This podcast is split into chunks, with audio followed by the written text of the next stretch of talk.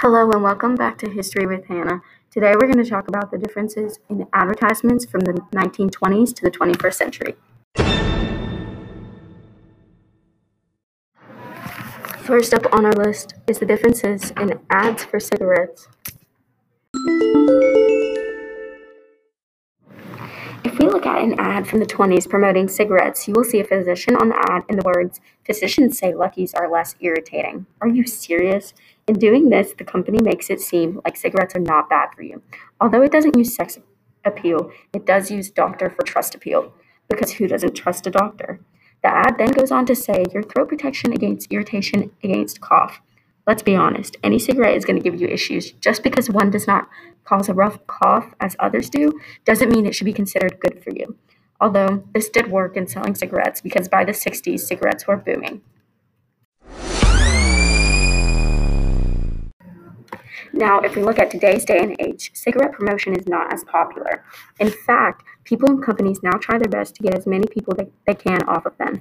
If we look at one ad from the 21st century, it utilizes the feeling of parenthood to get people to stop smoking. It has a baby on the front of the cover with smoke on his clothing, looking scared. It says the words, You smoke, your child smokes.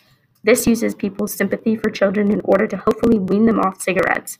I mean, think about it. Would you be okay with your daughter or son smoking a cigarette at four years old? I hope not. If you think about it, the difference in these ads from the 20s, promoting something and lying to try and get people to do something unhealthy, to now trying to get people to stop doing something unhealthy, shows a lot how we've progressed as a society in this way.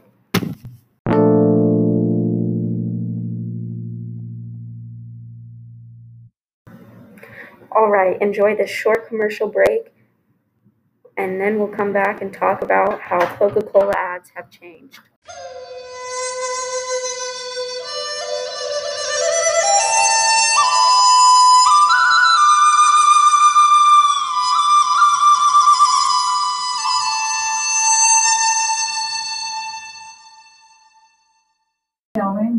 All right, welcome back. Now we're going to be talking about how Coca-Cola ads have changed from the 1960s to the 21st century. Good. Oh, an ad from the 1960s utilized sexual appeal to try to get people to buy Coca-Cola. They used a woman on a sled in a short dress, dressed as Santa, to try and persuade people to buy it. It also says the words, the answer to thirst after play, and has a male's hand handing the woman a bottle of Coke. Another important point to look at is that it's only white people in the ads. Um, there was a lot of racial problems in the 60s, so they only had the white people in the ads.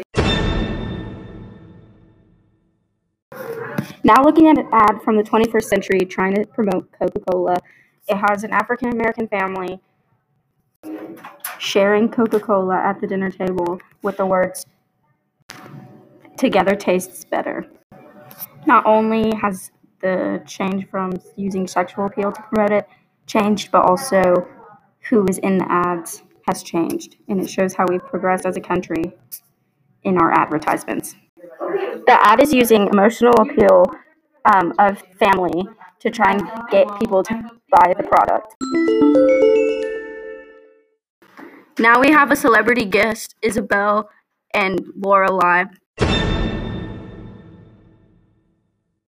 Yo, yo, yo! Buy Coca Cola, but not cigarettes. Because it's very important. This is Miss Pruitt. Thank you for signing on with History with Hannah. Peace out.